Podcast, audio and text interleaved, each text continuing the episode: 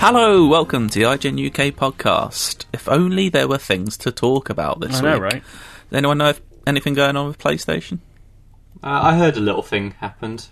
Just a there's little a few thing. things. A few things happen. Uh, bumper episode this week. We've got Hmm. not only all the PS5 revealed chat, all the not necessarily all the games, all the ones we want to talk about, we'll talk about, Yeah. and the box itself, which I'm sure will cause much heated debate. in Oh, this. yes. I was going to say in this room. We're all in different rooms. In this world of ours. Yeah. Um, alongside that, we've also got Last of Us 2 chat. The review embargo was today, June the 12th. Me and Dale have played it. And at the end of the podcast, after feedback, we've got a roughly 15 minute chat, me and Dale, talking our impressions, completely spoiler free, absolutely no spoilers, don't worry about that. But we put it at the end just because we're aware some people are on complete blackout about this game, don't hmm. even want to hear what people think of it, which I kind of understand, but I guarantee you there are absolutely no story spoilers in that section, but I understand if you don't want to listen to it at all. So, yeah, before further ado, though, we've got something a bit more important we want to talk about this Yes. week that we feel like we need to address. I believe, Joe, you've got an email. Yeah, so we got this email from an anonymous listener, and it feels very much worth talking through. So it says. Hi all, I hope you're staying safe and sane in these extraordinary times. With so much going on around the world at present, I've been reflecting on the content I enjoy and its diversity. Apologies for the length of the email, but I feel it's an important topic. I've listened to the IGN UK podcast for close to a decade, and one thing that has always stood out is the lack of host diversity. From memory, the hosts have nearly all been white men, bar two women. I've tried Googling for clarification, but very little has come up, so I may be wrong there. Apologies if that's the case. Regardless, the optics is incredibly skewed and doesn't fully reflect today's audiences of games, film, and TV. When a certain trio left IGN UK, I'd hoped we might see more diversity with their successors. It sadly did not seem to be the case. I level no blame or malice at the next generation of hosts. They're clearly good at their jobs and would deem the best candidates. But what can the community, of which IGN is a massive and very influential part, do to change this? Is the long history of hosts a true reflection of the candidates that, are, that apply? Can more be done to diversify, thus offering different opinions and experiences to listeners? Is there uh, if there is an overwhelming amount of applicants from one demographic, can IGN do more to enrich the talent pool at an earlier stage via work experience, scholarships, or online courses? I want to finish by clarifying I enjoy this podcast. I would have stopped listening long ago if I didn't. I've interacted numerous times with the show in the past, as well as with various hosts on Twitter. Despite that, I feel it's the responsibility of listeners to push content creators when it comes to certain matters, especially in the current climate. Um, so we saw this, and this is something I personally have thought about a lot in the past, and obviously now. Um, and it's like it's absolutely correct to call us out on this. The, the IGN UK podcast, in particular, is overwhelmingly white and male, um, and we've always had.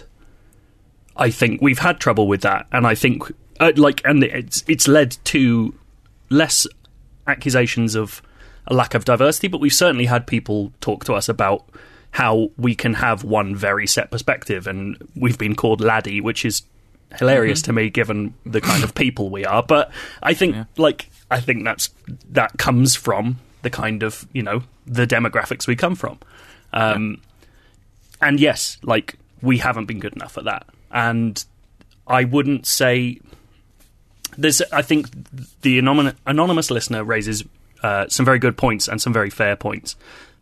The point I really agree with um, is that what is so this section is the long history of hosts a true reflection of the candidates that apply. Can more be done to diversify, thus offering different opinions and experiences to listeners? Um, on the first point, uh, it mostly is a true reflection of the candidates that apply for jobs at this company. I've been in I've been involved in the hiring process once directly and a couple of times indirectly. Um, overwhelmingly, we see white male applicants, and I think that's part of um, our audience. And I think it's a I think it's a spiraling problem because the more we show white male representation, the more white males will feel you know part of the community and the less perhaps other people will. Um, and that's something we can do something about. Uh, can more be done to diversify? Absolutely. So another point here if there is an overwhelming amount of applicants from one demographic can we do more to enrich that? This is something me and alex specifically this week have talked about i can't tell you that we have an exact solution for this, but I can tell you that the next time we hire, this isn't going to be a case of just putting our job application up on Ziff Davis careers site and the IGN UK Twitter because Yeah. those are places where our audience, which is already entrenched in a certain, you know, like in a certain demographic. And that, like, obviously, this is not to say that we don't want that demographic to listen to No, us. exactly. It's that we don't, we perhaps don't do enough to make it clear that we are welcoming to people outside that demographic. Um, Exactly. And I, I personally really want us to push into other areas to broaden the amount of candidates and to get a more interesting set of voices because like fuck me i listen to enough podcasts with white males on them and like i get bored and Yeah, like that's apparently meant to fucking speak to me.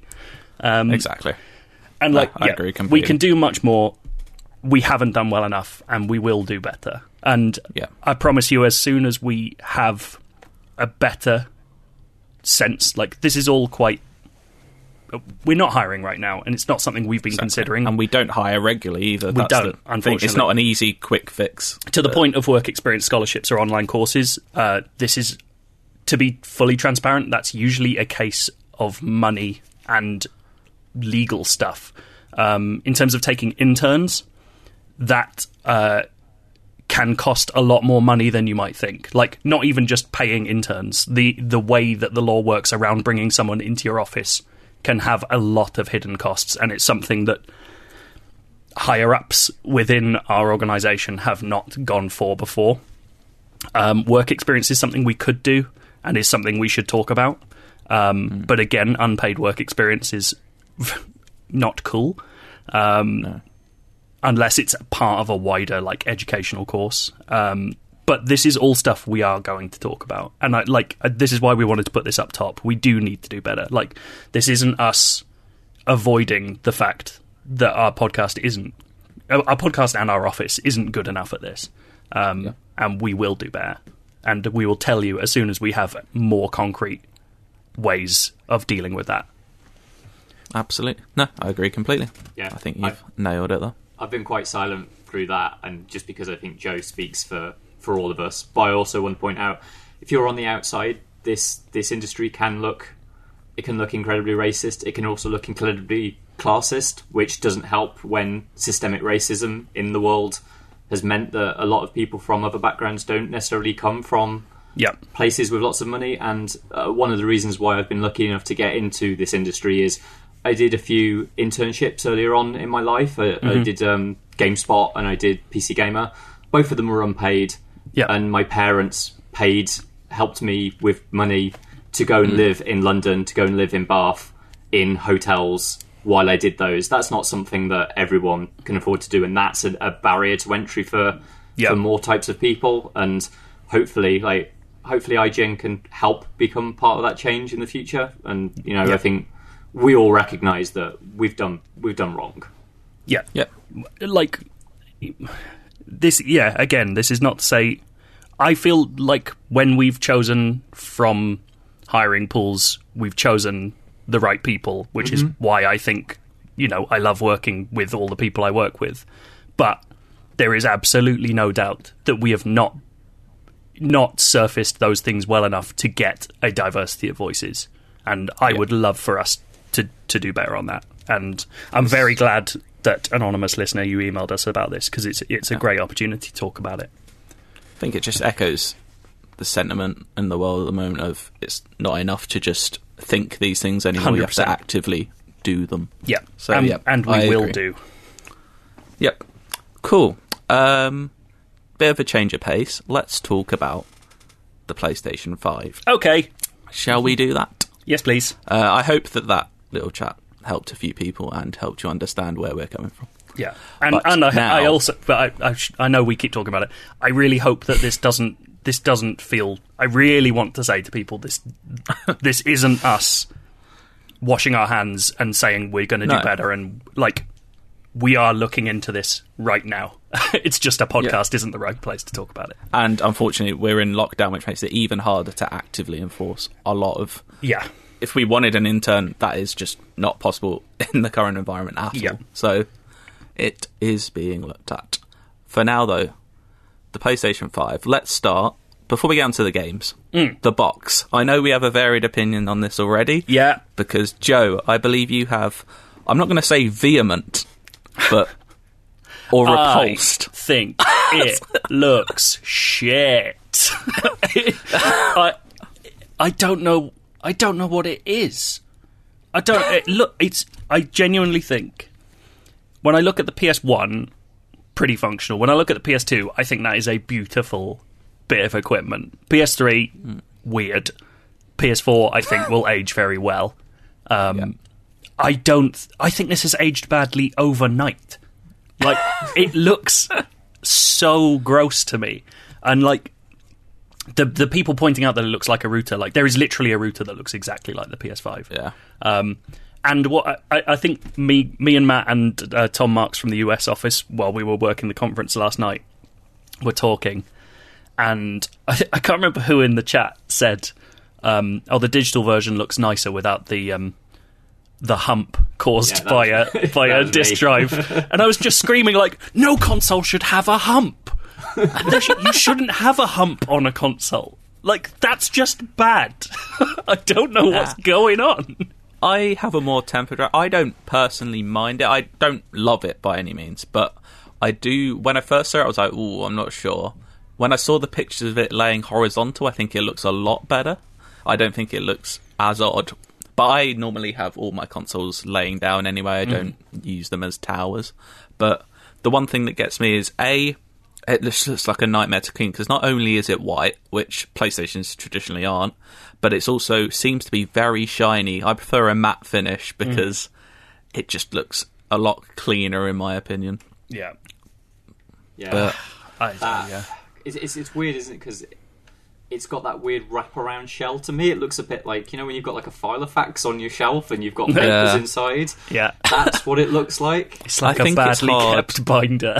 it's hard to tell until I've seen one close up and actually touched it, but it looks like those that that wraparound you're talking about. It looks like it could be very flimsy, and I'm scared I'll just crack it. But I don't. It's I've no doubt it'll be a well made piece of kit mm-hmm. because they're not going to make something that shatters in your hand. But I like that it's not just a box, but also I don't need it to be more than a box. And also the way I don't have like a cabinet like a lot of people will have with their TV on top. I've got a slightly more ramshackle approach, so literally all my consoles are just dumped behind it. So I'm never going to see this console like after it comes out of the box. It's going to get plugged in, and I won't see it again. Especially if I buy the digital one. If I don't know where I'm leaning yet, um, but if I do buy the all digital one, there's literally not even going to be a need to plug to put a disc in it. So I honestly feel like, unless you're a collector, the only people in the world who really need the disc version are games journalists because pl- places still send out physical promo discs. yeah, that's true. Like, or if- if, you're a big 4K Blu-ray fiend, Oh, of course, yeah. if but you if you're a big 4K those- Blu-ray fiend, you'll have a big 4K Blu-ray fiend machine. Like, well, that is true. The the classic fiend machine Yeah. from Samsung. um, okay, and ultimately, do you know what? We're talking about the box. I'm of the opinion, like Matt, I, I hide it away somewhere. I don't look at it anyway. So ultimately, I don't. just really mind. saying the Series X looks so much nicer. That's I all. do agree. I, I like. I I think that's a very clean design. Yeah. But again, I haven't seen how that looks on its side because I would have it on its side. But there we go. Chunky boy. Let's get on. Should we get on to the actual games because they're much more interesting? Agreed. Let's do it. Uh, let's kick it off with a big one. Horizon Forbidden West. As we found out overnight, please. officially just called Horizon Forbidden West, even though there is a 2 on the logo. yeah, a little numerals. Yeah. Um, it looks like set in San Francisco, or at least partly set in San Francisco, because Mm-hmm. you can see the big old bridge. Um, I'm. It just. It's hard to tell if there was any gameplay in that, Mm. but it just did just look absolutely incredible. It So looks think- incredible, yeah. It looks fa- It- like it just looks ludicrously lush in a way that anyone releasing a new console will be so happy with. yeah, was there a date for for that? Mm, I don't believe they said anything No, about that- when. That feels like one that we'll wait a little bit for because it definitely looks like a that's like some of the other games that we saw is bespoke PS5. Now, And here's a point. I know we are talking about Horizon Forbidden West. Yeah. How many, if any, launch games did we get yesterday? Well, that's the thing, 'cause Because Miles I- Morales is not a sequel; it's an expansion. So Yeah. what is that a confirmed thing that it's yeah, they, expansion? that happened overnight. ah Um, it's not clear whether it's a standalone expansion or whether it's a uh, PS5 remaster I with an guess it'll be chunk. standalone like they did with um, Uh, First Light. Second Son. Yeah. yeah, First Light. Um, but yeah, I was because I was heavily betting on Horizon being a launch game, but Yeah. I can't believe if it was, they would have said it. Surely, like It- they would have made that splash. I the only thing to me is like they've said they're going to do more stuff. Are they going to have like Yeah. a specific launch event, launch games event, where it's Maybe. like here is the stuff, which would explain the weird mixed messaging over Spider-Man because then they can go Spider-Man PS5 is our launch game, and Yeah. it has Miles Morales in it. And there's obviously going to be a ton of third party games. A lot we don't know when they're coming out. Like we don't know when Assassins is, when Watch Dogs is. We know Assassin's Creed is launch day. Um, they've We said know that. that's launch day. Yeah. Okay, so well, Um, that's a big launch game. You can assume there'll be a new Call of Duty Yeah. available at launch. Yeah. But yeah, is there any exclusives? I can't remember. I'm just looking through the list of games we're going to talk about. I don't know if is Gran Turismo a launch game. Uh, there was no date Maybe. on that, but it probably will be. and that Uh, got quite a lot of, like the entire latter end of that trailer was Hmm. just gameplay so Yeah. If you launch with Demon's Souls remake, people will go mad for that. Yeah, but it's not. A, it's It's not a system seller.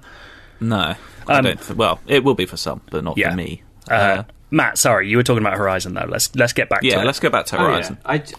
So me and Joe were talking about Horizon last night, and I gave a little anecdote of when the original came out. Um, my housemate would occasionally pop in and just go, "How's it going?" And every time I would say exactly the same thing, which was just, "This is the best game ever made." I recognise Wow. that Horizon is not the best game ever made, but at the time, it was I was in such a zen with it.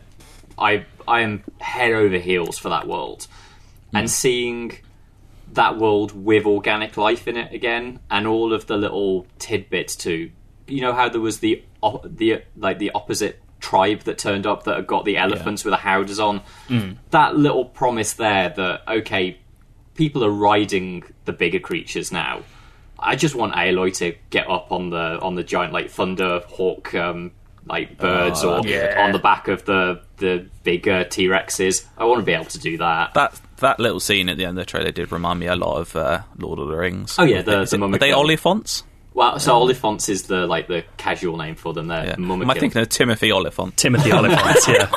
yeah, uh, classic hitman actor. Um, sidetrack, but yeah. Apart from it looking absolutely stunning, what I want from the sequel is I enjoyed the first Horizon so much. I wasn't hundred percent in on the story, Right. So I want to see. I even to a point where I can't really remember too much. Wasn't she born what out of a actually wall? Wasn't that a thing? she born out of a wall? Uh, yeah. There was weird times. I'm, I'll definitely have to do a recap. I might even do a replay. I did start replaying it a few Uh-huh. months ago actually, and just gave up. But I might go back to it. My No, I yeah, quite like the story. my I issue. quite like Lance Reddick as well in it. He's quite cool. oh yeah, Yeah. yeah, yeah.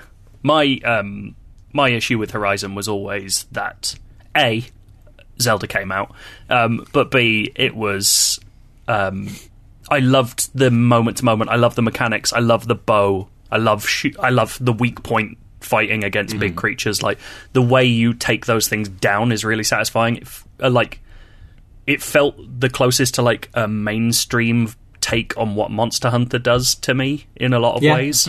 Um, but yeah, I never got on with the story, and I didn't.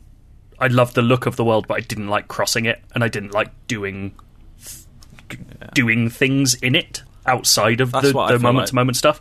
That's what, I thought.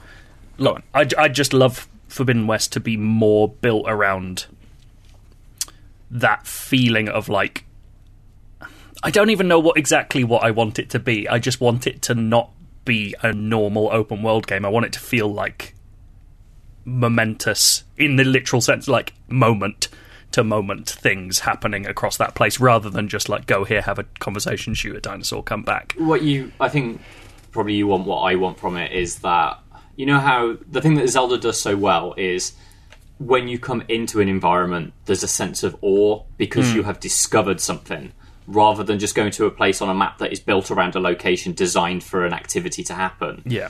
Because there's not that signposting in Zelda. When you get to something, there is that discovery of like, okay, what does this do? How do I work with it? Yeah. And I In- think, yeah, hot taking. I think Horizon's never going to quite have that because it's always going to be a little bit more in the more traditional mold. Mm. But I think being able to give us the sense of discovery that is verging towards Zelda rather than feeling like I'm going to a place that's got a question mark on it. yeah, in I a think that's where it needs to go. in a very broad sense, it's more like world design over level design. Is kind of what I want it to be.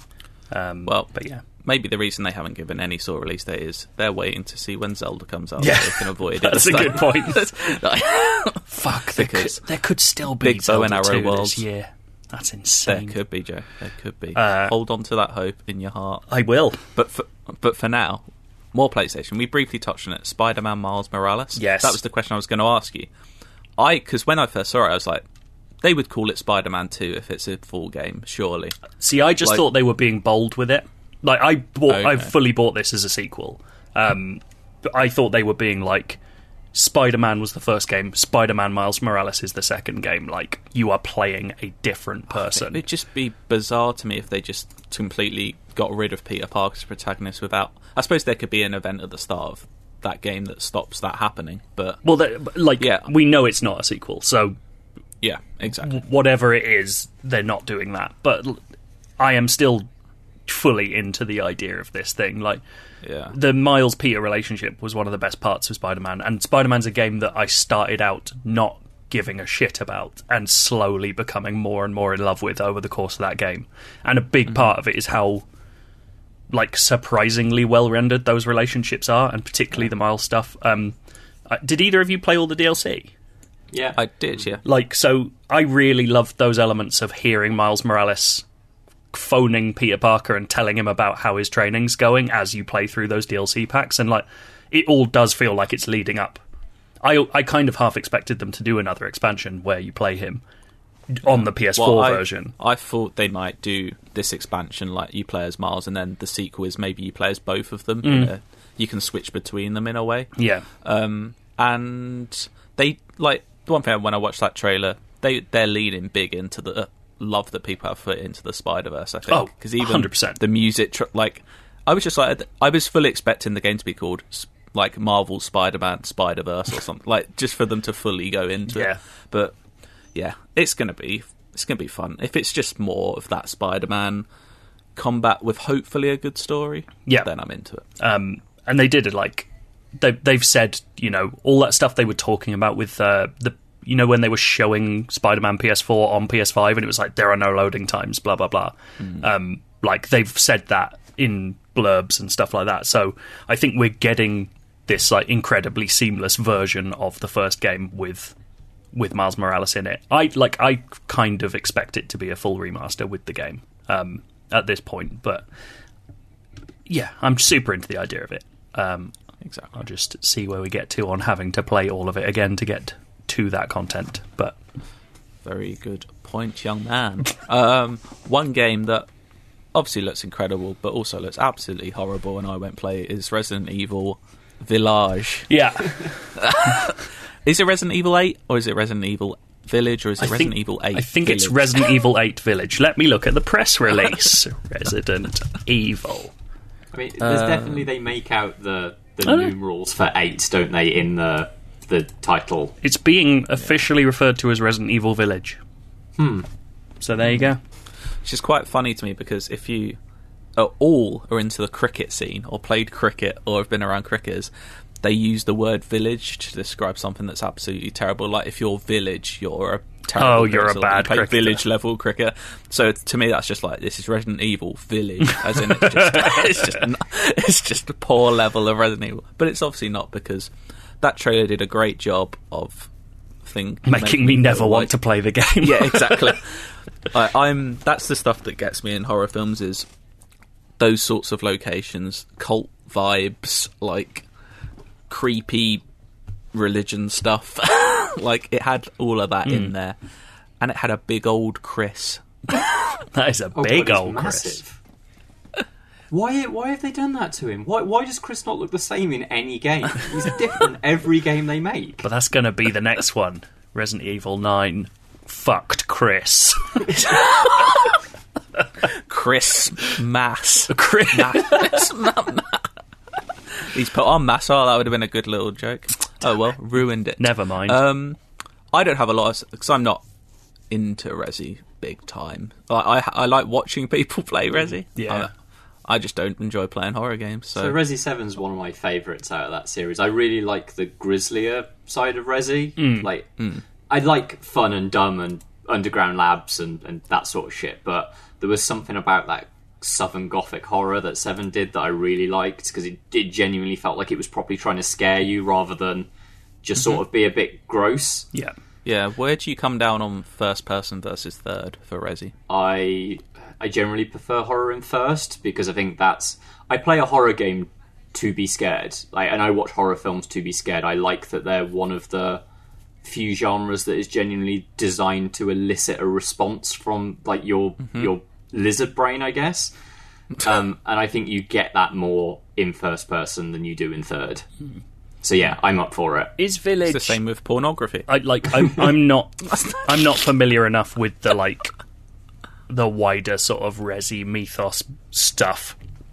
Is Village specifically trying to invoke the start of Resi 4? I that's think what I got from it. Because it's like they've said it's a more action packed Resi uh, already, okay. and like that's exact you know that's the obvious touchstone. Um, so I like that puts me more into it because Resi 4 is the only one I've truly ever think is great. So if it's going for that, maybe I'll jump in. it It's feels got a like big time. castle, right? Which is Salazar's castle, and also um, there's, I think, the idea of potentially bringing a more Las Plagas style villain back into it in advance of them doing a Resi Four remake, and sort of making a little bridge there. Yeah. sort of makes sense. I can It definitely see sense. it. So can I? Do you know what else I can see? And I think everyone saw coming. Gran Turismo is back. Great. Uh, I do you know what? Every time I see Gran Turismo, like I played the hell out of Gran Turismo three and four. Like I pretty much almost Did you? one hundred percented both those games. Like even to the point we had to do those twelve hour races. Yeah, Um, that's it. My, uh, I had a friend who was super into Gran Turismo when we were young, and like, Hmm. I remember him talking me through it and just being like, "What the fuck are you doing? Why do you give a shit about playing for twelve hours on this boring circle?" Well, the thing is, Joe, if you kept playing that, I think it was uh, there was one particular circuit on the Amalfi Coast. If you won, if you won, if you won that uh, race, you'd get a load of cash. You'd get a car from it. You could sell for a lot of cash, and then you could upgrade from your to- Toyota Yaris very quickly. Great. I preferred Um, Toka Rally where I could be a I used- tank. That's true. I used to play racing games so much, but recently, bit of Forza, like that's about it. Yeah, I'm a Forza So- Horizon only kind of racer. yeah, It looks great. It'll show off all the leather physics or whatever's going to Yeah. be on it. like, it'll be be if you're into it, you're into it. Yeah. and it's a great way to show how beautiful something looks. yes. much like uh, whenever they they always show an MB, NBA 2K because basketball games just look incredible. She got a little squeaky floor in the sweat. yeah. And they're very Uh, contained spaces. Ratchet and Clank. I think this Rift might be apart. the best looking game at the entire show. I would. It's definitely up there. I've got another contender for that. Have you? later. But yes, but yeah, it looked.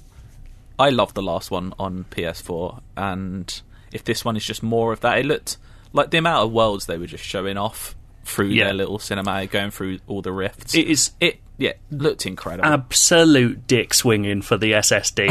like Yeah, yeah, the the switching between worlds seamlessly thing is like like someone at Sony has gone to Insomniac and been like, "Can you do that?" And they've gone, "Yeah, probably." And then they've made it, and it's like the best advert for that technology. It's nuts. Yeah. I should Who say what I'm when you've got Clank. I should say what I mean by best looking is like visually. I think it's the best looking game. I don't. It's not my favorite game at the con- at the okay. conference, Yeah, but Well, yeah, like because it it looks like a Pixar film that you play. It's right? unbelievable, It's it- like- that absolute beautiful smoothness to it, and the the fur effect on Ratchet Mm. is is brilliant. Yeah, I just thought it was Yep. brilliant. I know exactly probably what that game will be, and I hope it is exactly what I think it is. Yeah. Just more mad weapons in beautiful places. Is it And was Uh, like obviously a lot of my time last night watching this was writing news stories, so I missed elements. But is there a gun that turns people into trees? I haven't rewatched the trailer, so I might have to go back. Someone mentioned it, and I don't know whether it was them like speculating that that's what it did, or there was actually that gun. But I want that gun just now. I've got the trailer up here. I'm just having a little look. Is there a tree gun? Is there a tree gun? Show me a tree gun. I'm just watching it through. It looks amazing. I don't know what that thing is he's riding. It's like a bug. Yeah, like a little squishy snail boy. Yeah. The bit where they're flying a dragon and the dragon flies through to a futuristic world and all that. Oh my god, Can't, I love it. Yeah. I loved it. Yeah, super beautiful. into it. Want, I want that one. I hope that's a launch one. I don't think they gave any indication of when that one is coming. Uh, no, I don't believe so. I want that one. I want that it. one. I want that one. Kiss it. Uh, can't do that anymore. Oh yeah, Jesus! Not the time, mate. It was never funny at all in the first place. I've, do you know what? I've never quoted that line until it's been in the news this week for the complete wrong reasons. Yeah, you're an absolute disgrace, Carly. I know. I feel very ashamed. Uh, Demon's Souls remake again, not for me. Yeah. but a lot of people will be into this. I'm delighted Matt, it's Did you ever play? Did you ever play Demon's Souls? I've played about half an hour of Demon's Souls. It was before I got into FromSoft, and I got booted by a skeleton off a wall, and I was like, no. um, so, I mean, game looks great. Like that that graphical overhaul that they've done. I mean, Bluepoint are fantastic at this. And obviously, you've only got to look at Shadow of the Colossus. Yeah. The only thing I'd hope is that I still think, even though there were some improvements to controls in Shadow of Colossus, it still felt I was playing the remake sort of visual laid over the the coding of the PlayStation 2 version. And I could still feel a little bit of that like archaicness to the to the remake of Shadow Colossus. I hope that they've gone a little bit beyond that for Demon's Souls because I think Demon's Souls would feel really, really struggling to get through just from my memory of what it was like playing at that point. I mean, even who- who Dark knows- Souls One. Who knows how true it is? But they specifically said it's like extensively rebuilt from the ground Yeah. up type stuff. Like it's not them saying we just made some fucking lovely looking business. Um, so yeah, yeah, yeah. I'm into it. There's there's lots I'm of happy. interesting little bits about Demon's Souls that I think because it's before Dark Souls became so big and, and sort of nailed in the formula, it's got loads of weird little quirks that I'm looking forward to seeing. There's kind of like a light and dark system and, and all of that. Mm-hmm. I, I I'm pleased that they've done it because it'll give me an actual proper excuse to play it. Yeah. Yeah. I'm happy for all the people that wanted it. Yes. But it's not one for me. Uh, next up, the game that, along with Horizon, was the one I'm like, I want to play that now. A bit of Deathloop. Oh yeah. That trailer was just the complete style of it. Before we get on to how good that gameplay looks, the music, just the almost like Hitchcock poster Yeah, style. yeah, It's like the Vertigo The poster, thing. right? Yeah, it was God. that game. I have to and say, it like- has made me think I'm a fool for not playing Dishonored yet. And yeah, I it's will insane. You've that. got to do that. I, I have to say, like, I am surprised that it doesn't visually look better. Um, like it looks like Dishonored 2. It doesn't. It doesn't look like a next gen game to me, um, and I think that could hurt it. With Arkane's always had a problem breaking through from like the core, you know, like hardcore players who love that kind of game, and the few people who kind of circle that area and fall in to it. Hmm. And I don't know if Deathloop's going to be able to fix that because so much of getting into a game for like someone coming to it without knowing exactly what the history is Yeah, is going to go on so on face value. Yeah, there's. I feel like we've learned quite a bit about how that game will work, but there's still so many questions. Like, there's obviously two playable characters. How do they work What we, with each other? we were talking about this last night. know. This is if if you've watched Noclip's amazing Arkane documentary that they released recently. This looks like their game, The Crossing, that got cancelled, which was two players playing simultaneously in what otherwise would be a single player game. And like mm-hmm. Yeah, it's fucking fantastic. Like if that if they finally got to make the dream game that never got to be made, then I am absolutely delighted for them. That's so cool. is that your theory then that one person is trying to play the game and the other one is it's not a theory; trying it's to kill them? confirmed. It, so in Is the blog confirmed? on the Oh, sorry. PS, and this is why. So when when me and Joe were going back through last night to try and clean up, genuinely got quite emotional reading that blog because the stuff about the honestly go and watch the Noclip documentary if you haven't already. The Mm. stuff about the crossing made me feel really emotional when I was watching it because it's such a good. I remember reading about that game like when it was a in development thing, and then you just never heard of it at all, and it, it's just Yeah. an absolute pain for them that it didn't get done. And so the idea is is that you play effectively. I think what it is going to be. Imagine a high chaos playthrough of a Dishonored game. That's what you're doing if you play as Colt, who's the guy if you play as Julianna, you're invading other people's games to prevent them from completing Okay. it. Um, so it, I think the idea is is that effectively Colt is the one that you're playing for the story to get like a full experience. As Julianna, that's almost more like the multiplayer side of it, where you're going in. I don't know. They haven't said like if you select what mission you want to play or anything like that, but you're going to turn up in someone else's game and you're going to be able to to mess up their attempt to get out of the time loop, um, which is an incredible idea. Absolutely brilliant. Like, I'm well up for it. The they've said there's I think in trailer was it 8 Mm-hmm. people Eight like targets. almost on your kill list. Do you think it works? It's just one world, one city, and you do a loop and you have to kill all eight in one go, or you Like can a do roguelike. one, then the loop starts, or I, I just can't Dunno. see it being that.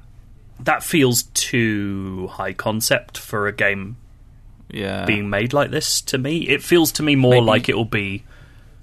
I, you know, I could easily be talking about my ass here, but like to me, what makes sense is like that's eight missions, like eight Yeah. big missions in areas where you can be ambushed by the invader. Um, but I don't know. I might be. Maybe they'll like that would be a very cool like hardcore run thing of like encouraging speedrunners to kill all eight against incredibly Me- good players.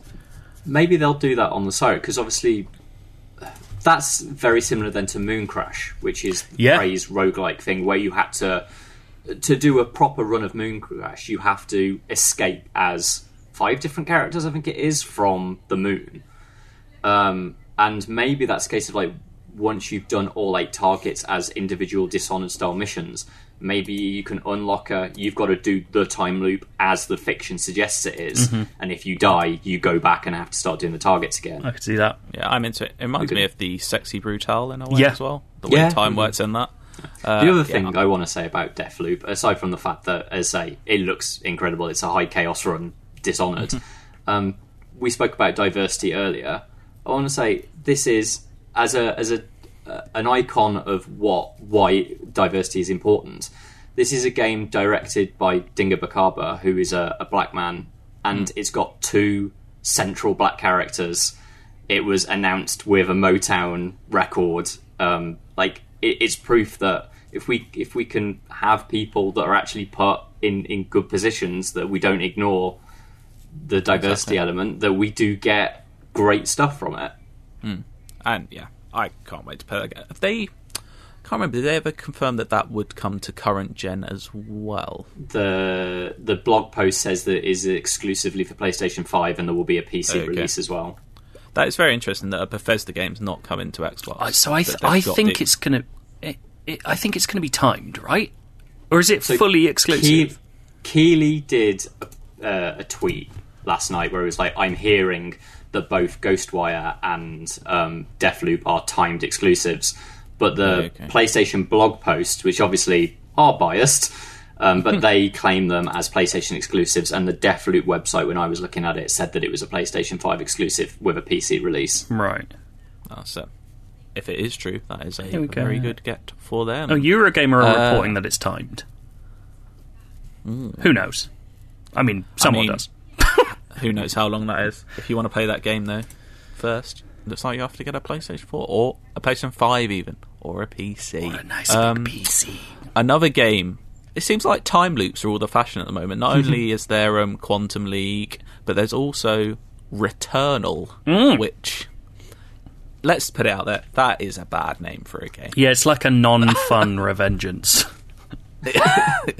Um, it's by Housemarque though, which gives me some hope because they, although in the last few years I haven't played many of the games, I did enjoy Resogun a lot. Dead Nation was fun. They know how to do a twin stick shooter. What I couldn't get from this gameplay was from the trailer even what the actual gameplay of this game is. Well, it- there it- was almost top down bits, but there was also bits that looked like an FPS. It's a third. so it's I'm- a third person shooter. They've said. Mm-hmm. Um, But it looked very like a bullet hell the way that they've been designed, like loads of projectiles coming at you. I don't think we're not going to Yeah. get a bullet hell from Housemarque anytime soon. Like no matter how much they change. they know what they're good at, yeah. and they do it well. I really, I do really like the idea of using a roguelike not just to randomize like map design, but the actual look of the place. Like the idea that this is some weird, creepy, shifting planet every time you die is a very like very cool idea. Um, I don't like with so much of Housemarque stuff. I think it's designed for the kind of player who wants to achieve perfection, whereas I like to Yep. achieve completion, for want Yep. of a better term. Like I like getting from somewhere to the end and learning stuff and having a lovely time. Um, so I don't know whether Returnal's going to work for me, but I love seeing Housemarque mess with the ideas that they're so good at like this. Like they're a fascinating developer. You don't see anyone making this kind of thing over and over again and making it more and more interesting every time. And I'm really glad Sony seems to prize that from them. Yep. Uh, also, did think it was a bizarre way to open the conference with a PS3 game, but GTA 5 Yeah. is also coming to PS5. That was I know what they're doing. Open with the biggest game that's ever existed. Yeah. Um, but it was odd just seeing what looked like a PS3 slash four game, and I was like, what? There was- what? This isn't the future again. there was genuinely a bit of me that thought that what was going to happen is they would tease GTA 6 at the end. So it was like last gen, next gen. Um, and that didn't happen. Uh, no. I, yeah, this didn't excite me. Like, I maybe I'll play GTA 5 again, but I've been playing it for like a fucking decade or something. I, I understand GTA Online is a massive, massive thing that people will want to play on PS5 when it comes to it.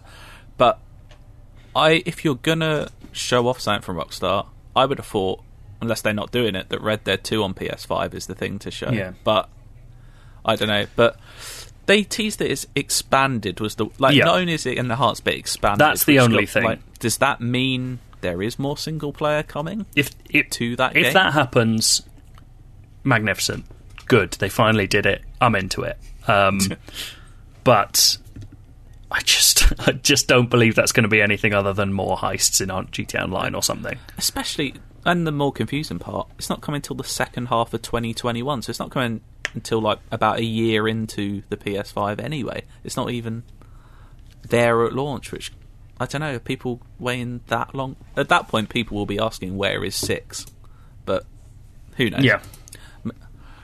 i trust rockstar they know what they're doing don't they I mean, the thing is, they they don't even need to know what they're doing because they'll just Yeah, they just keep releasing the same good stuff.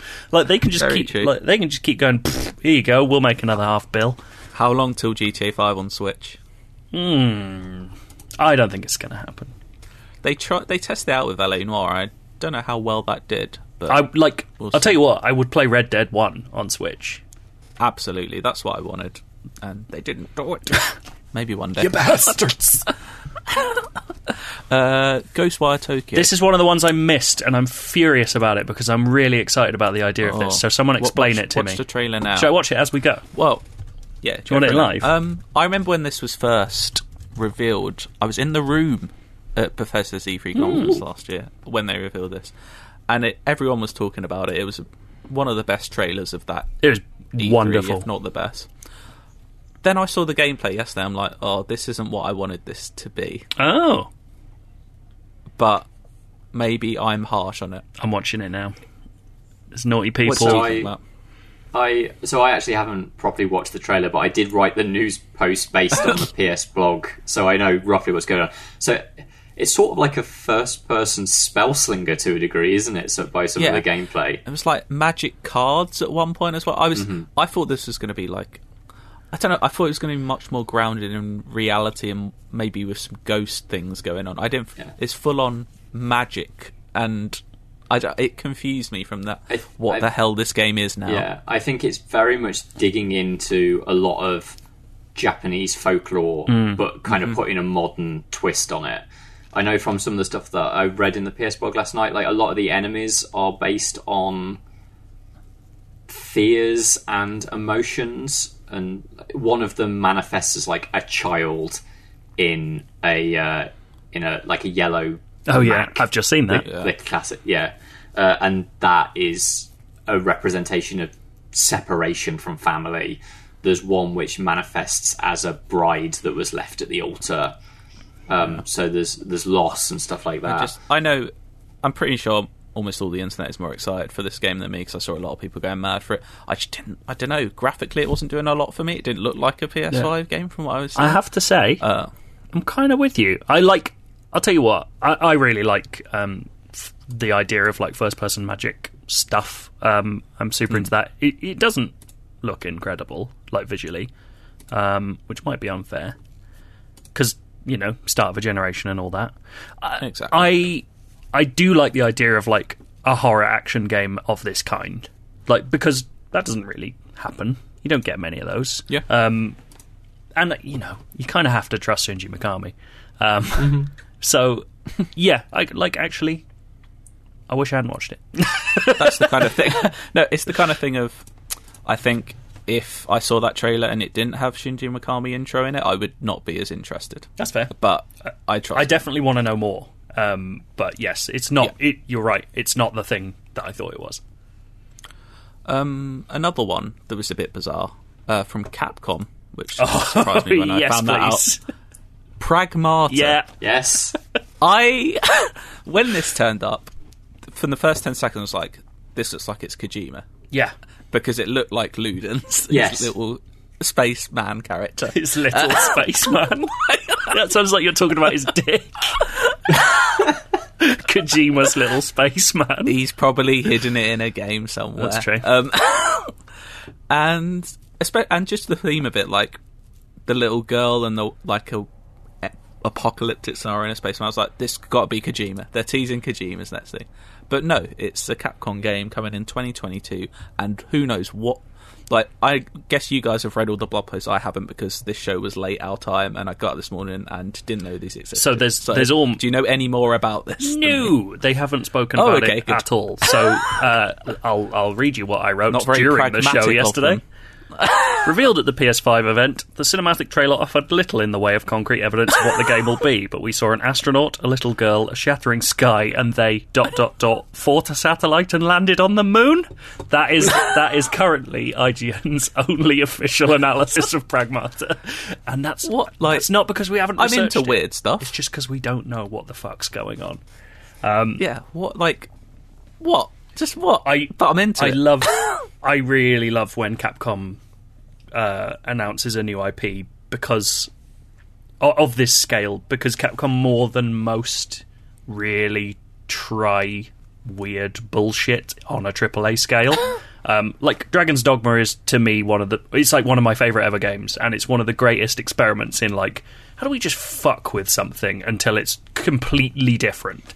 Like we'll take the entire structure of a Western RPG, and then we'll just make it absolutely bizarre all the way through.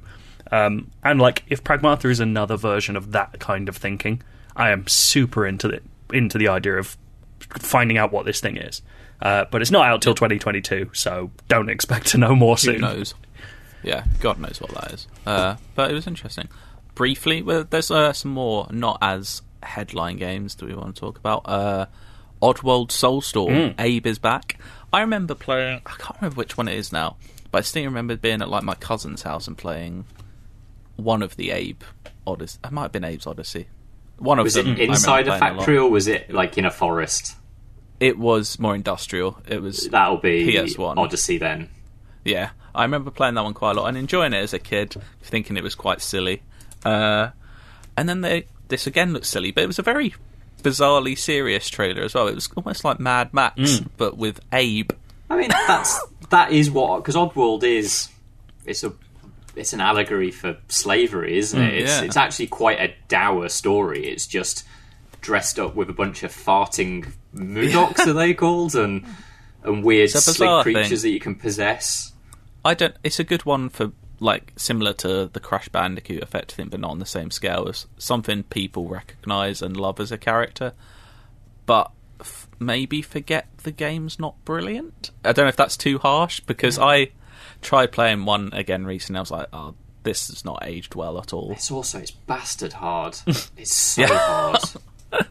I think I got like seven screens into new and tasty, and was just like, I'm not, I'm not here for this. It's Yeah. too difficult.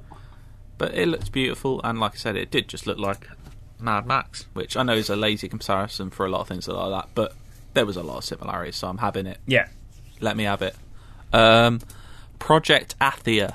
Matt, is this a Final Fantasy game? Uh, as far as I can tell, no. Okay.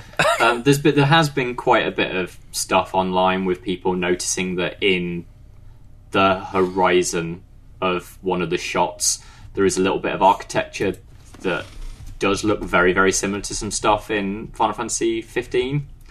Um, I don't think if it was a Final Fantasy game that Gary Whitta would be writing it because it would be Nojima basically, or at Yeah. least someone from that team. Um, That's very fair. A I- good I- observation yeah. from you.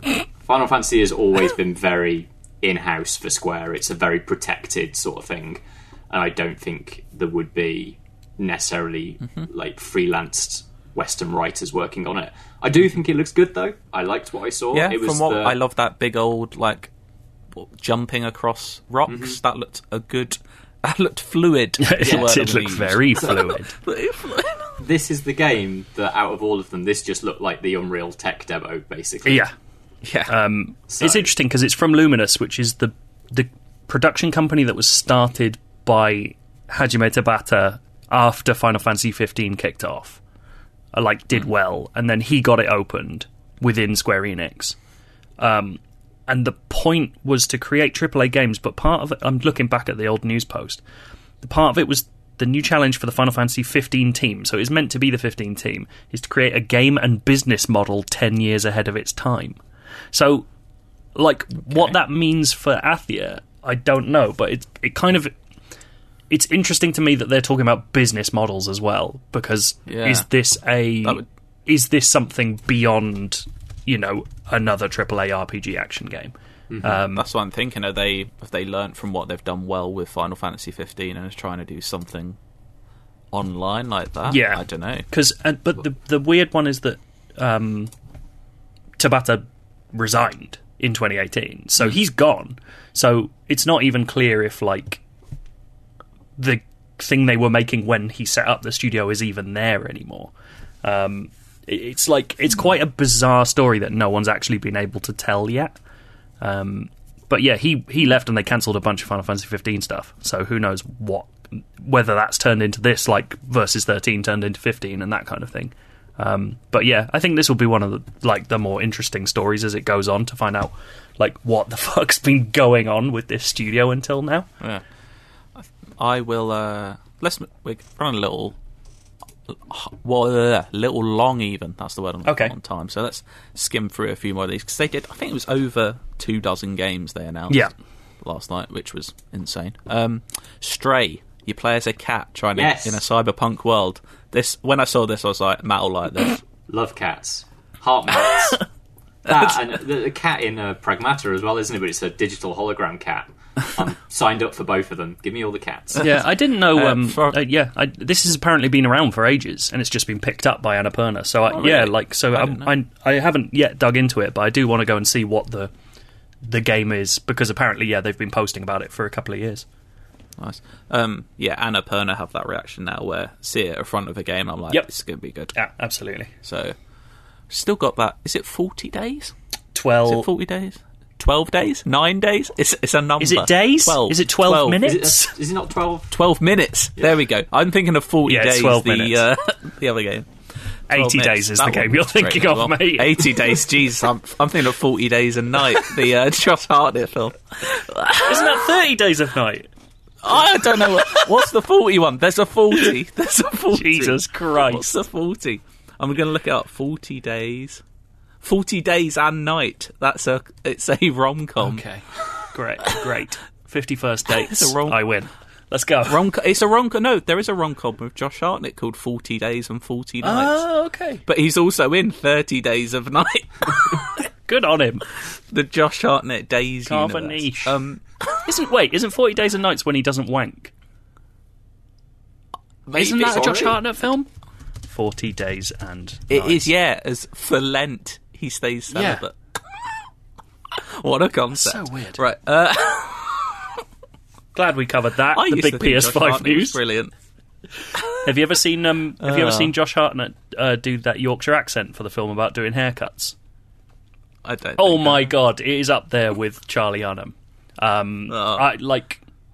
I don't know how we'll. I'll, I'll show you afterwards. We might reference it in future, but go Yeah. look up Josh Hartnett's accent. It's fucking hilarious. Brilliant. Um, yeah, Stray look good. You play a cat trying to get back to their owner, I believe, in a cyberpunk city. Beautiful. So I believe that's what I grasped from it anyway. Uh, Kena, Bridge of Spirits. Not the best name for a game Nope. because it reminds me of Bridge to Terabithia, but it looked.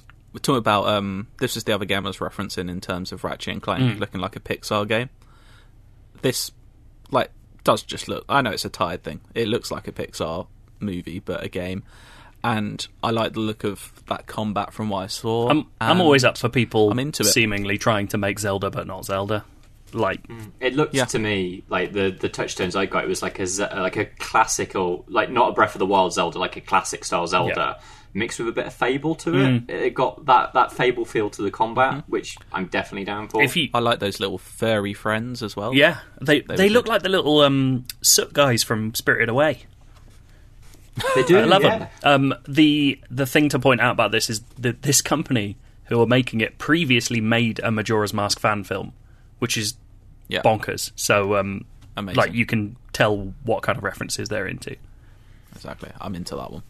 Uh, Joe, you wanted to talk about Destruction AllStars. Genuinely, this is one of my most know, it anticipated games. It looked fun. Like, I think this looks brilliant. I love Destruction Derby games. I love games where cars get smashed up. Um, and this has that, but also like a weird hero combat element, seemingly, where you can like fucking ride on the cars and jump on them and kick each other and shit.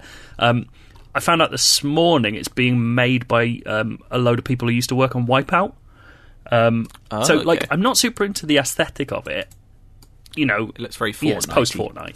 Um, but fuck, like I'm super into the concept. I really want to play this game. Like it just looks like Yeah. it's the kind of launch game that I always appreciate. Like one you can just jump in, mess about with. It's kind of the same reason, and I know it didn't go down particularly well, but that fucking Rigs game on PSVR, like Yeah. mech sports. Like, I love that kind of shit. Like just silly, high concept arena Mm. stuff where you can jump in, jump out, have a lovely time. I'm looking Yeah. forward to it. If they get it, if they get it right, and it is as fun as it looks, then it could definitely have that Rocket League sort of effect. That feels to me more than anything else in here like lunchtime game in the office when offices exist again. not you're not going to play Pragmata at lunchtime. Uh, depends what Pragmata is, mate. Who knows? could go back on GTA Online. That's free on PS.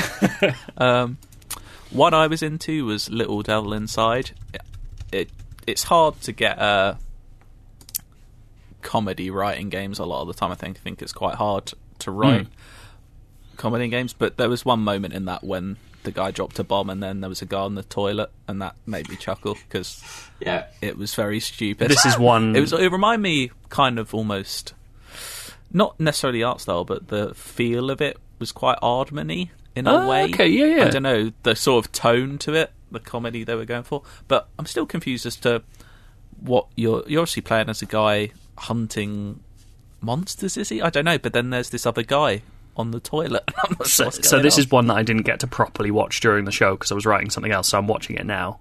It looks way cooler than I thought it was at the time. Um, it like it looks to me like a, you're kind of taking on missions to go hunt monsters and then reporting back to this old man. to this man on the toilet. Oh, yeah, he's riding fucking penguins like in Avatar or something. There was a lot going on. It. I like the art style a lot. as well. Yeah, uh, you know what? It, it looks nice. like a much sort of more pleasant version of um, Below that Capy game, yeah, uh, yeah, I can see which I am super into. Like, yeah, this man, this looks really cool. I'm well excited for this now. There, I will say there was a lot. It did surprise me how many indie games they showed off. I thought they were going to go here's six or seven huge games for the PS5. I but I'm glad the they did mix it up a lot.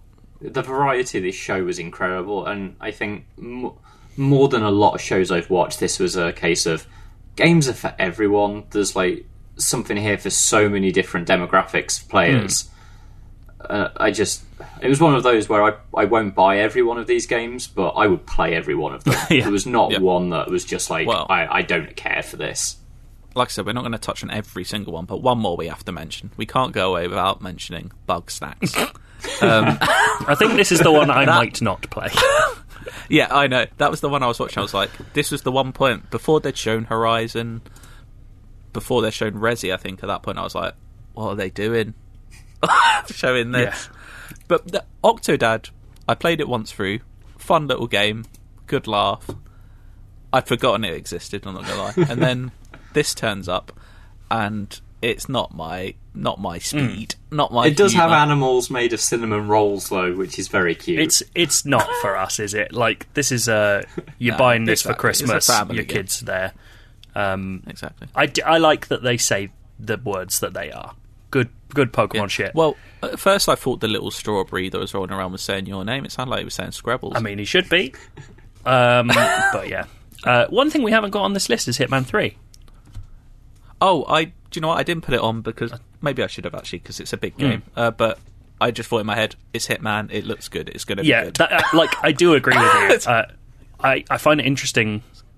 I, d- have they ever referred to the World of Assassination trilogy before, or have they just gone? By the way, it's a trilogy. Enjoy yourselves. Yeah, I think it's, Yeah. it's always just been the world of assassination, hasn't it? I don't think they've ever referred to it as a three part structure or Yeah, anything. but they're doing the thing where you can carry over everything from the past games into this one as well, right? Yeah, so if you boot up Hitman 3, you can have, if you own 1 and 2, it'll bring all those missions in and you can just play it as one game. That's like an unbelievable. very deal. smart Like, way they're doing it. so good at that. Um, Like I'm not a big fan in general of chapterizing games, but it works perfectly for Hitman for those little Yeah. worlds. It's the perfect place for it. And yeah, I'll give it a go. I'm playing through Hitman 2 at the moment for the first time. I'm going to start very that good, this isn't it? weekend. I, I really, I, I, Joe um, heard me shout, "Oh fuck, another one!" Because basically, and, and Joe was just like, "What? Another news story?" I was like, "No, no, I haven't played Another two yet. Hitman I don't need to finish it." Well, I So- thought in general it was a very good show. It wouldn't absolutely floor me. There was a few things I thought I'm well Hmm. into, but yeah, I thought it was a very. They did a good job of just games, games, so games, super, which is all people yeah, want. Super confident, like just best foot forward. Here's a bunch of fucking stuff. You're gonna find something you like in here, um, and Yeah. like, you know, I don't like the console design, but this before this show, I was increasingly convinced that Series X is my first choice, and now I'm kind of confused and annoyed. Uh, which is as good a response as Sony could possibly hope for from me. Yeah. Well, in a few weeks, I don't know if they actually announced a date in July when they're doing their first party. Uh, no, they just off. said it's July. Okay. Well, it'll have to, it'll have to do a lot to get me on side, but we'll see. see Bring on the in store. Halo, baby. Yeah. Exactly. Oh, one more thing we haven't addressed. Were those real people speaking, or were Yes. they computer renders? of course 'Cause they this were real people. I don't know what exactly. I was watching this saying, "What are people talking about?" They've just lit a shot in a, in a slightly not standard way, but they were definitely real people. Yeah. What? Like, Very oh, what's strange. going on here? Very strange. Uh, anyway, should we just do, uh, just do an end this search, shall we? Yeah. Inside, it's a UK IGN crew. Yeah. Yeah, yeah, on the ones and twos. We got the games gonna play for you. Inside, I got a question for you. Hold tight the DJ, we coming through. Yeah, yeah, on the ones and twos. We got the games gonna play for you. Inside, I got a question for you. Is it in the search? Joe, you themed it. Yeah, so, uh, like, don't get me wrong. I haven't actually considered this. I have too much on. Um, so this might be an absolute nightmare. but what I wanted to do. Oh, am I gonna. Is this good? I was gonna read out, like. You've committed. I was to gonna now. I was gonna read out little bits of the blog posts surrounding games announced at yesterday's conference, and you have to guess what it is based on those things. But I will say I've done almost no preparation. All right. So Okay. let's just see how it goes. And we've just talked about them all in depth, so hopefully, Well, not all of them, mate. Not all of them. no, there's a few we didn't. That is very true. Um. Okay. Let's try. let's try this. Is this going to be fun? Memorable No, we'll- we'll combat do a few and we'll encounters. find it. Memorable Sorry? combat encounters. Memorable combat encounters. Bugsnax. No. this one's t- harder than I wanted it to Resident Evil 8. No. Boys, it's Demon Deathloop, obviously. Come on. They're memorable. Oh, memorable. God. Uh, You just you're just reading out buzzwords. yeah, it's buzzword time. Yeah. Um, This is how this is PR speak. The quiz. how about this? How about this? A cinematic choice based narrative game. Choice. That's based. very specific. choice based. Uh, is that Volcano High? Correct. There we go. Oh, we didn't talk about that. We one. didn't. Um, Dinosaurs go not into my, a high not school. my style. That I don't like that style of animation. Uh, Personally. yeah, I, I couldn't. I, I- don't know if that's in game or not. I assume it is. I don't really know. It was it was slightly uh, it was slightly confusing to me. Well, at least I now know it has a choice based narrative. Yeah, narrative. choice based narrative. It- like it looks like Life is Strange with dinosaurs, and I'm kind of into that. So that's cool. uh, alien, lush but grotesque, peaceful at times, and supremely violent in others. Returnal. No, Oh. this is another one we haven't talked about. Oh. Oh no. bloody hell! Oh no! Let me quickly look at the list of ones. is that Jett the Far Shore? It is not Jett the Far Shore. Ooh. Oh, is it? I'm just gonna start reading them out. Go on, Matt. You have a go. Um, I'm just I'm just opening up our uh, our breakdown. I think I might know what one it is now. Is it is it Godfall? Solar A- It is Solar Ash. uh, Solar, Solar Ash? I forgot about. I'm one. more interested in Godfall than I thought I would be, actually. Yeah, I am now. If it's good, if it is just Borderlands with good melee combat, I could be into Uh, that. Tom Marks did a very good observation, which is that that team made um, a game called Duelyst before, which was a very cool card game that I never properly played because it didn't come out on consoles I had, or you know, like devices I had at the time. Um, but it does look like they took concept art made for Duelyst to turn into pixel art and just turned it into big 3D art, which is a very interesting thing. Like it feels like they're just kind of using their style in a whole new way. Um, oh, well done, Tom Marks. What about Yeah. uh, here we go. Snacktooth Island. Well, if that's not Bugsnax, yeah. then I don't know what Yes, it is. it is because I wrote the news story for it. Snacktooth Island, baby. Let's go. Is this fun? Should I stop?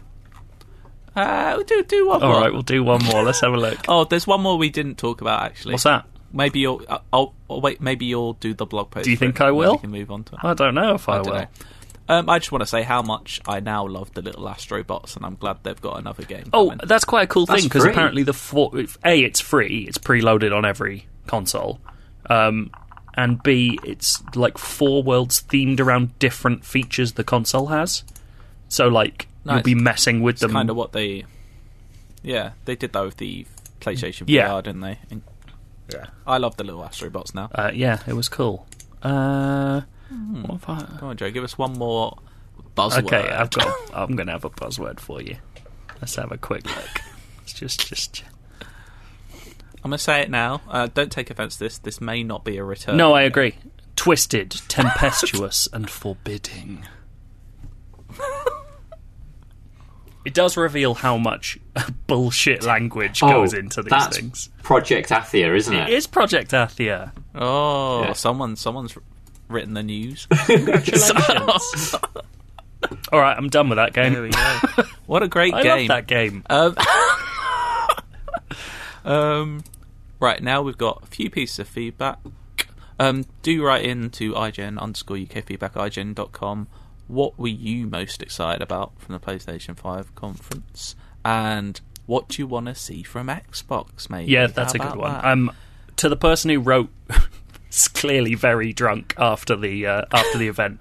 We considered reading it out, but then I kind of want your permission to. Because you, you might not remember writing it. But yeah, maybe try again. Um, or follow up with it. Um, right, yeah, bit of feedback, and then after that, Last we'll of Us business. The Last of Us 2. Uh, so who's got the first one? Oh, it's me. Ah. Uh, I've got one here from Gavin Greer. He says, Well, hello, Hello. there. Hello. Little- Tries to surprise you there. Um, as industry experts, they are, you know, I wouldn't call myself that. Maybe, maybe Joe would. Hundred percent, yeah. presum- Biggest biggest Yeah, expert yeah. on industry that there is. Jonathan Industry, Um, they in- call me in the industry. Okay, well, answer this then. As industry experts with presumably some inside knowledge, please can you tell me why digital games are more expensive than physical? I thought this was a good lead on because obviously you can get the digital mm. only PS5. And, you know, is it worth the money in the long run? That's what we want to say. Let's take The Last of Us 2 for an example. It's fifty four ninety nine on the PS Store, and the physical edition is forty nine ninety nine. I know there's a few I knew there's a few Wii in game. This You should just cut this bit out. but still, yeah, I should have. Uh, right, another example is Control, which is forty nine ninety nine on the PS Store, but you can buy the physical for under thirty. This is something I've thought about for ages. There's no packaging or distribution costs involved in digital, so why are they not much cheaper? I can only assume it's one of two reasons. One, storing hosting a game online is very expensive, or two, it's part of a worldwide conspiracy agreement that, that digital games don't undercut physical because it would really damage so many industries packaging, printing, distribution, etc. Look forward to hear your musings on Gavin, this. it is. I nei- don't think there's a conspiracy. It's neither of those things. uh, it's be- Yeah, neither. It's because uh, primarily, um, well, obviously, you're buying physical copies from retailers who buy those games at a lower price and can set their own cost margins. Um, so they want to undercut themselves or you know each other as well as digital editions. They want you to keep coming to their shops and buying their stuff, so they'll price it price it lower and take less of a cut. Uh, the other being that digital doesn't need to go down in price because it is a format of convenience. They can charge you more because you don't have to leave your house, um, and they know that enough people will be swayed by that that they don't have to do it. Um, like it's the same reason that Nintendo games never go down in price because they're essentially the Disney of games. They know that people will buy their games at full price, so they almost never formally price drop them beyond sales. Um, You've you've also got the fact that there's no competition. Yeah. like the, there is no competition for the PlayStation Store because you cannot buy digital PlayStation games really anywhere well, it, else. There's not a You can buy codes from resellers for certain things. Um, yeah, yes. and those resellers do tend to be the grey market Mm. as opposed to the there. Are, there are less easy, legitimate ways of, of buying. Yep. Um, So, so that and that's why you know, as much as in the PC space, as much as people hate the idea of Epic, it is good that Steam actually has proper com- competition Yep. now because it means that Steam are less able to set the price and dictate what that has to absolutely. be. Yeah. Do you think you'd go digital only for PS5? like I said before, I don't think I actually can until I'm sure that people Yeah. aren't going to send me disc copies ahead of time. Like it could actually stop us doing our jobs, which is annoying because I true. have to have the fucking hump, and I don't like the hump. you hate camels. You've always said I don't hate camels; they're designed to have a hump. Game consoles shouldn't. we get to choose how those evolve. Someone's chosen to put a hump on it. That's insane. You're very angry about I hate this. the hump. I hate the hump. You got a hump about I the do. My humps.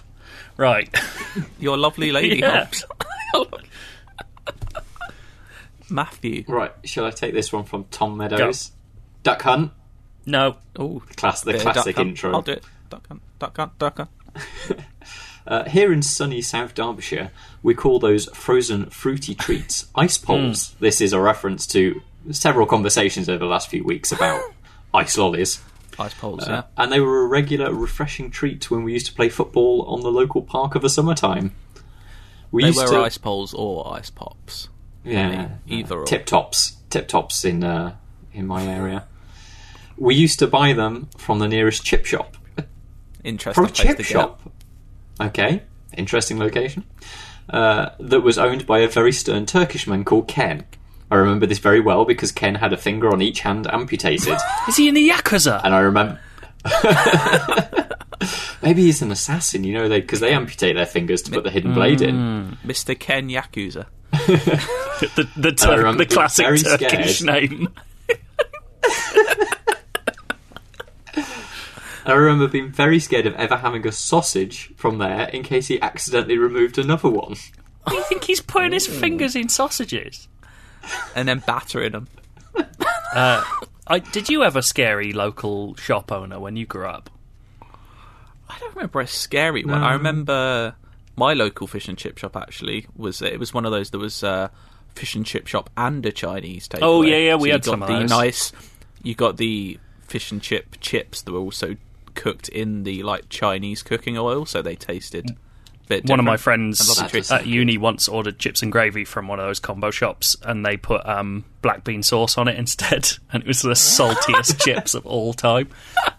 It's powerful. Amazing. But yeah, he wasn't scary. He um but he was one who always like I remember going there when I was like 4 or 5. Like he'd always want to talk to everyone and even the kids. And one time he just looked at my dad, looked at me and went, "He's got naughty in his eyes." And I'll always remember that because it's probably The guy that the guy that ran our um, the Spar in our like as in Spar S P A R in our uh, village was we just known as Grumpy George, and he was such a prick.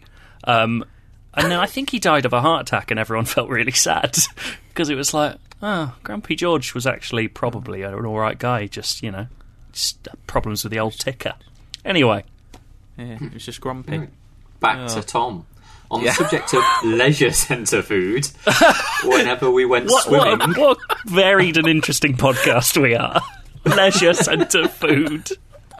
Again, if you're waiting for the very highly anticipated Last of Us 2 chat, Coming you're going to have soon. to get through the soon. leisure centre food segment.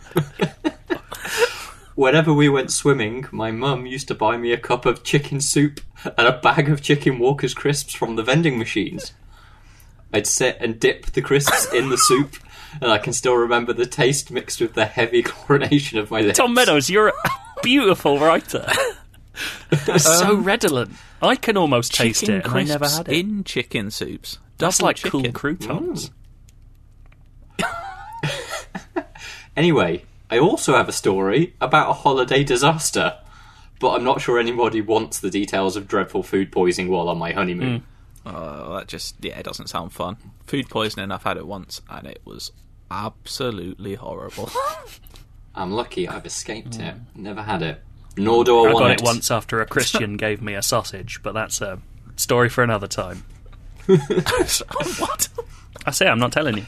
Anyway, Okay, well, why don't Keep you up the read good some work. Feedback then. Oh, okay. not you, Joe, and stay safe. Oh yeah, of course. I've got to throw in the me not wanting. Com- you know, me not wanting to read out compliments isn't wanting people to tell me that I'm shit. By the way, just so just so we cleared that up on the podcast. No, I think you should carry on. This is from Mike Tapia. Hello, big boy team. I like that. Ooh. Got some fun slash scarring holiday and food anecdotes for you. Story one. Uh, this starts not how I expected. My dad and I were visiting family out in the Ecuadorian jungle. As you do, he says. I would love to have family in, an, in the Ecuadorian jungle. Playing outside with my cousin. We were playing outside with my cousin when one of their dogs got a bit overexcited and took a good old bite out of my leg. Not Aw. knowing how domesticated and not wild said dog was, he rode his luck and declined to inform my mum back home. Good news, I didn't develop rabies. Bad news, when mum found out, she went ballistic. I would have got that test, Yeah. but I'm glad you're safe. Story two.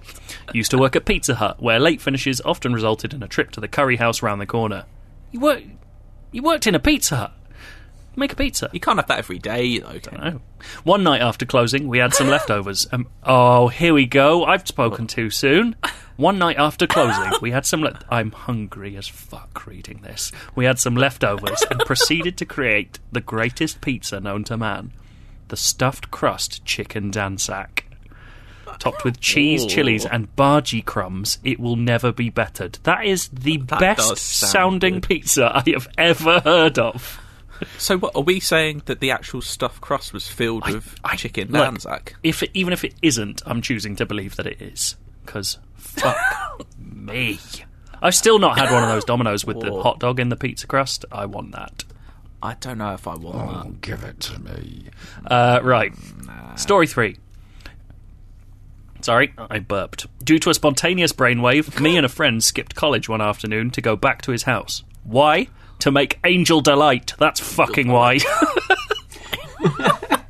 I love Angel. Delight. I love Delight. our uh, listeners.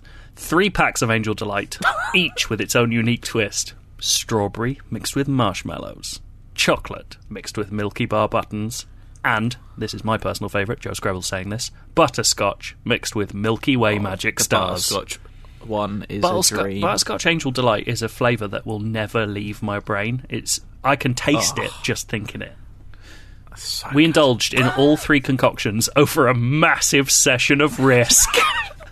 that is very part. before I retired home to feel sicker than I ever thought possible. I hope, hope you've learned something today.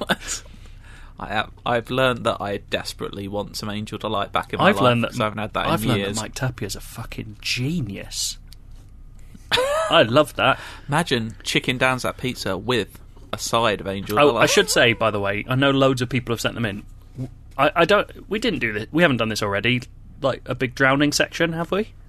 Oh, did We you do it last week? Last week, last no, no, last week I was like, this is not the week for yeah, it. good. Uh, so uh, we, I don't know. When there's not, got so like- many, we could even just do a Yeah. one-off. It'd be such a weird there's not, thing. To, you know, when there's a week that's not like world industry changing news or world events, uh, we will do a full section on all your most hilarious drowning stories. because that's how we Yep. roll. Um, thank you guys. Uh, I've still got more Yeah. to come because Dale's about to appear. I know. and With his yeah, privileged are you ready for information. Um, I haven't edited this podcast yet, obviously, because we're still recording Yes. it. Because that's how the workflow works. Um, I'll probably play a bit of Last of Us music and then talk about the That sounds Last great. again. Absolutely no spoilers. Do not worry. It is story spoiler free, but of course, if you don't want to hear anything, don't listen. Yeah. Fuck off Thank is what he's saying. Squares.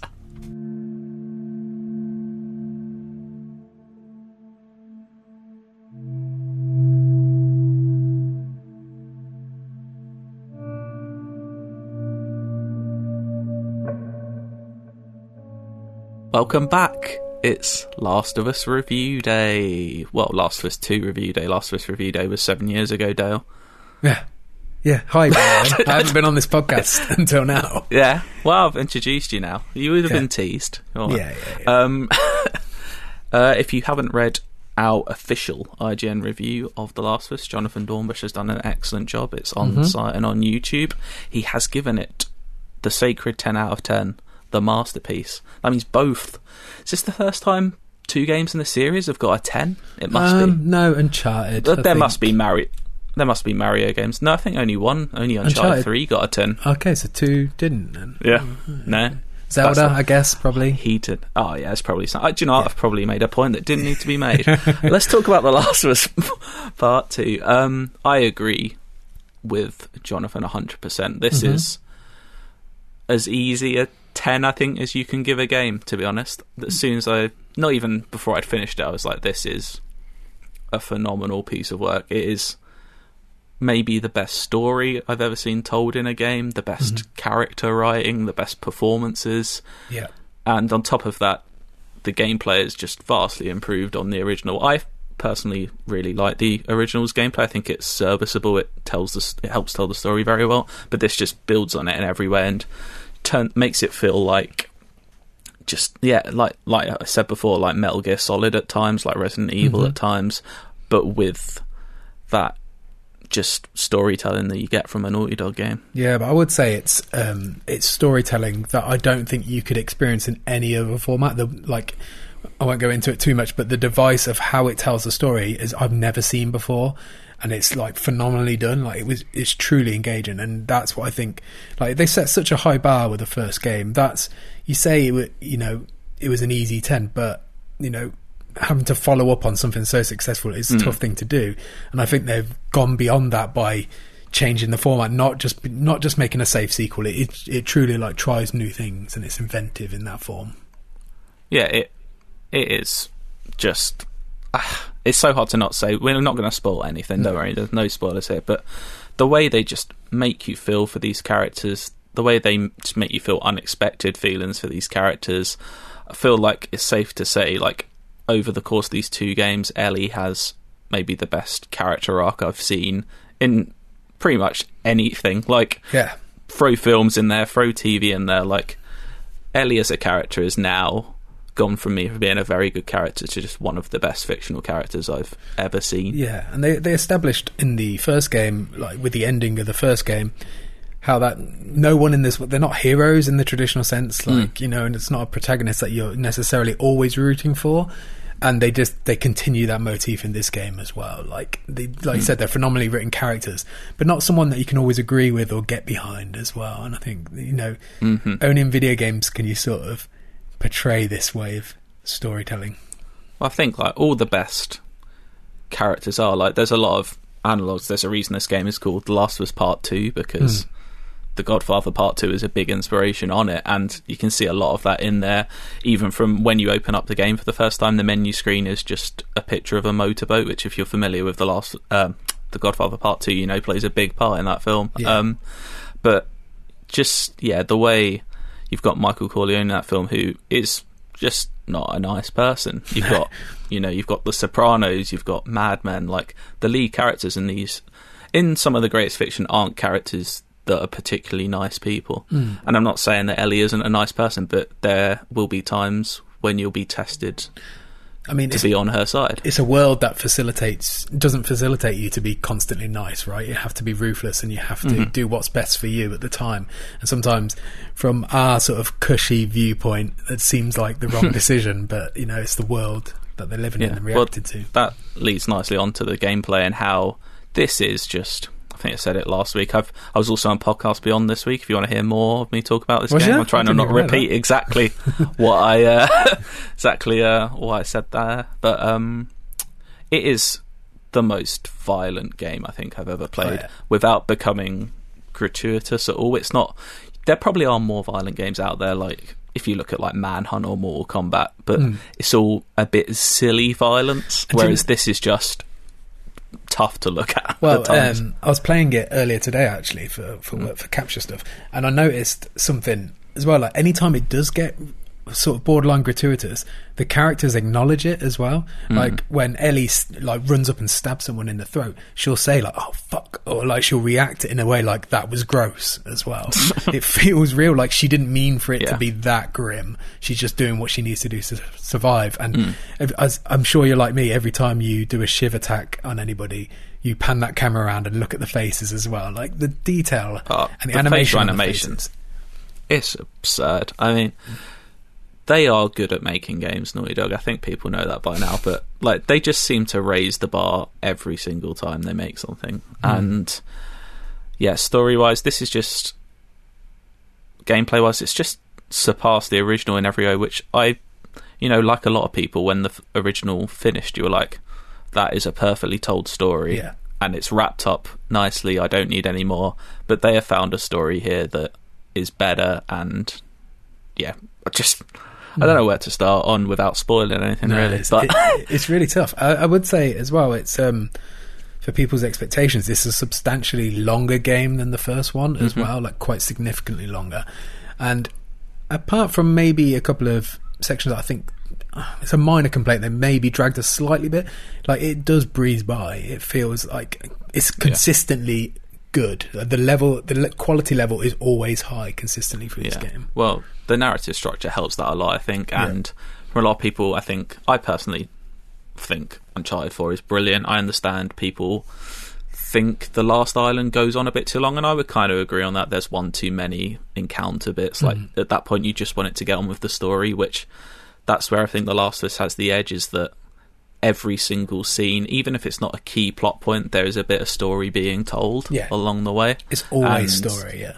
Yeah, and it, you know, no fight is really the same. The infected are, I think we both agreed they're not. They don't appear as tough as in the first No. game, but when there is a mixture of infected, like the new um, shamblers, they can be a problem if mixed with clickers, and Definitely, you yeah. just get caught in a corner. And the stalkers, which I think they only briefly appeared in the basement section of the original, and you don't really. That's the only time you really encounter them, but they are just horrifying to play against this time. They just because um, you're so attuned to at that point in both of these games using listening mode, like when you enter any room. Yeah. But the stalkers just don't appear on listening mode, so you're like, I don't know where they are. And as soon as one lands on you, there's going to be another one around the corner. Yeah. It's just, I just ran through those sections. I'm not ashamed to say. Did you?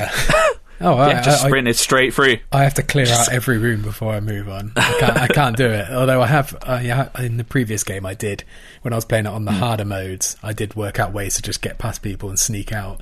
And you, Yeah. you know, you can do that again in this game. It gives you the option to do that. Mm-hmm. It's, um, but I think the the infected, they ne- not necessarily feel like a massive step up for me. Like it felt very familiar how to deal with them. Like my go Mm-hmm. to tactic every time is throw a bottle to a location, wait for them all to swarm there, throw a Molotov cocktail, take them all out. Like that's my Yeah. go to tactic. What the step up for me is the human interactions, like with the wolves and the seraphites. Like Mm. though they feel so much more like smart and like they're in tune with their environment and they know the best ways to flush you out. It never feels like they're on a scripted path. It always feels like they're communicating with each other. Like they have all have names and relationships as well, and they refer to each other by names and say, "Oh, why don't you go check over there?" And they'll go by and they say, "Oh no, Kira's been killed," and you know, they say it more dramatic than that. And, Kira uh, Knightley's gone. yeah. Oh, no. They also have uh, dogs with them as well. Who they like? The dogs have names as well. And like, Yeah. I don't know if you ever killed one of the dogs before in front of their owners before. Oh yeah, all the time. Yeah. Like I'm, I know a lot of people have will have a problem with killing dogs. I'm, I, I like dogs, but I'm not like a massive, Yeah. you know, dog person. So I just found it a lot easier to take them out because it makes your life a lot easier in that game if you get Hey, rid of the dogs. If you saw a cutscene uh, clip at the end when a dog bites your face, face off to death, you'd want to kill them Yeah. as well. like they are vicious. Um, but when you when you kill them in front of their owners, like they react so badly to that as well, and then they're like they're bay- baying for your blood at that point. And I just think the the AI is so smart this time around; it makes every encounter feel different as well. Exactly. Yeah. It's, and I can't overstate this enough. This is a dark game. It is. It is not a laugh. But what I will say is, although it has much dark moments, it kind of leads on from Left Behind in in the way it does things a lot. Like Yeah. there's a lot of dark moments, but there's also, I'd say, a lot more high and just quieter, calmer moments than mm. the original ever had. Yeah. And they're some of my favourite bits, I think. The way this game uses music is incredible. Like, the score for the first game is unbelievable, and this uses bits of that. And the battle music this time seems a lot. I, I noticed it a lot more. There's a lot Yeah. more electronic elements. And the way they just. There's obviously not going to spoil anything. The way they use a few actual real songs in the Yes. game as well is just amazing. Yeah, it's, it's like it's hard to sort of go into that too much, but Yeah. yeah, like you're in for a treat. Like, I would say as well, like as somebody who's um, well, I've played it through like one and three quarter times right now, and I'm going through trying to find all collectibles and things like that. I'd say explore, like take as much time as you can and explore like, every crevice because there's so many things I missed the first time around, like little hidden like dialogue options and just references and, and things. There's, there's tons of detail in that world as well. Like downtown Seattle, especially. Like that's one of that's one of the locations you visit, and there's so much to see and do there. Like really take your time with it as well. Well, yeah, that's where they've taken um, a lot of the inspiration from Lost Legacy, and it's kind of like that area you go in is almost like a little mini open area, hmm. a little mini open world area, and there's so much just environmental storytelling to find out. I thought I was really like scouring that area when I played it at first, and it turns out I found like a third of the collectibles Yeah. and like conversation stuff in that area. So yeah, but I did I was caught in that place of wanting to find everything in the area, but also the plot is so compelling that I was like, I just need to see the next cutscene, or I need to get to the next place. Sure, but sometimes um, with those dialogue options, you, you add in elements to the plot. I can't remember exactly the details, but I know there was something where uh, the first time round, I'd clearly missed out on a line of dialogue. And then I- I'm not going to say I'm just being as bi- ambiguous as possible. But something happened, and I was like, "What are they talking about?" And then on my second playthrough, I heard a line of dialogue that sort of gave that more context. Uh, okay. It's like, like you know, they're, they're constantly filling in, and also character mm. building as well. Like we can't Yeah. can't underestimate uh, understate how good the character building is consistently. Yeah, I was very lucky. I don't know what situation you were in. I can't remember that I managed to play this game without having anything spoiled for me, mm. and it that is the way to go. And obviously, people, are- the whole game leaked a few weeks ago, supposedly. Uh, Yeah. I'm not going to say if any of that is right or wrong. Yeah. Um, but even if you read all that, you have not had this game ruined. I want to just reassure people that there is no way you have experienced this game if you No. have seen spoilers for it. I mean, like, it's crazy, right? Looking at a bullet point version of it, Yeah. it's not the same. like, No. what if you put made Star Wars into a bullet point version? It's like, yeah, they fly in a ship and then they blow it up. The end. It's just Yeah. like it takes all the romanticism out of it and all the excitement Exactly. and the characters. Um, I just, yeah, I can't wait for more people.